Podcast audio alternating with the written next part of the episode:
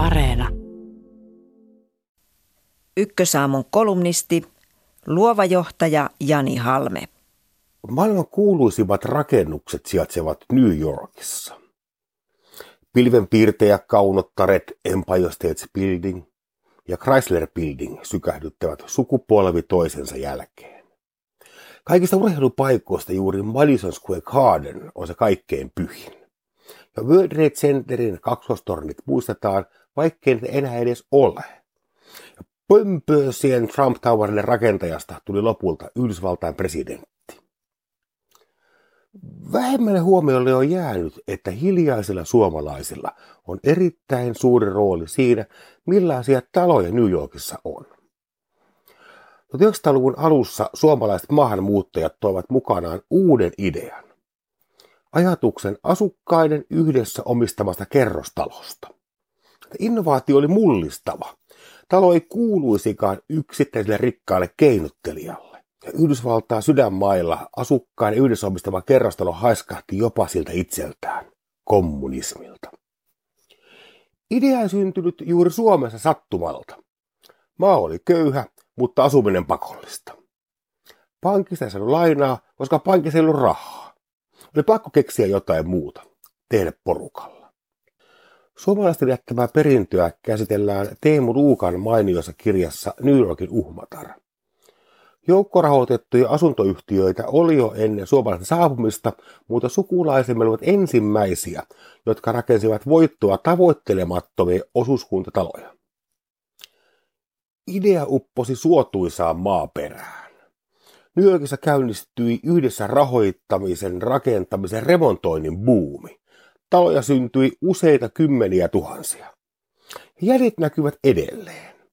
Peräti 70 prosenttia kaupungin asurakennuksista on vieläkin suomalaistyyppisiä osuustoimintataloja, co-opeja.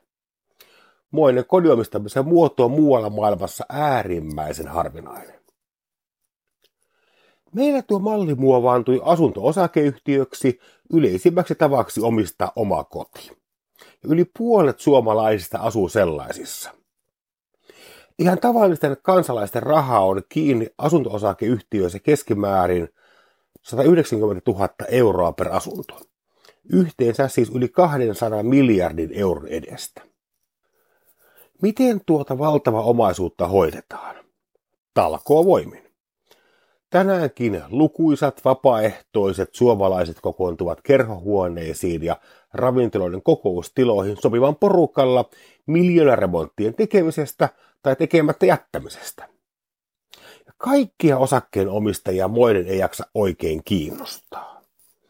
Eteisen seinän värin valintaan paneudutaan antaamuksella, mutta taloyhtiön hallituksen elämä ja teot eivät jaksa kiinnostaa. Minuakaan. Väitän, että meidän pitäisi olla taloyhtiömme kunnosta edes sen verran kiinnostuneita, kun olemme automme kunnosta. Mutta rahallisesti arvokkaammat asiat ovat talossakin konepellin alla piilossa. Kellarikäytävien huomaamattomien ovien takana valtavasti kuluvia osia, jotka tarvitsevat jatkuvaa määräaikaishuoltoa. Maailman muutokseen, kuten hissien tarpeen kasvuun ja autokannan sähköistymiseenkin pitäisi reagoida. Onnellisia ovat he, joiden taloyhtiössä on hyvä hallitus. Sellainen, jonka jäsenet ovat sopivan etukenoisia sekä tietoisia talon sähkö- ja vesijärjestelmästä, ilmanvaihdosta ja rakenteiden kunnosta. He hahmottavat, mikä on elinkaari. Parhaimmillaan heissä yhdistyvät kiinnostus taloteknisiin asioihin ja kyky tuntea empatiaa. Uljaimmillaan tuo sydämen sivistys näkyy yhtiön remontti- ja rahoituksessa. Vaikka yhdellä olisi mahdollisuus maksaa mittava remontti pois nopeasti, ei toisella tilanne välttämättä ole sama. Viisas hallitus suunnittelee ja kommunikoi kaikki remontit hyvissä ajoin ja järjestelee rahoituksen pienimmän yhteisen nimittäjän periaatteella. Kaikkien rivi- tai kerrostalossa asuvien ihmisten tulisi osoittaa suurta kiitollisuutta taloyhtiön hallituksen jäseniä kohtaan ja näyttää se kokouspalkkioiden muodossa. 150 euroa puheenjohtajalle ja Satainen jäsenille per kokous on ehdoton minimitaso arvostuksen osoittamiseen. Ja pitkä joulun lounas alueen paras ravintolassa tähän päälle tietenkin. Joskus voi leipoa kokoukseen kakun tai pistovata uutterille jäsenille saunakaljat. Vieläkin useammin voi sanoa, kiitos kun pidät huolta elämäni suurimmasta rahallisesta sijoituksesta.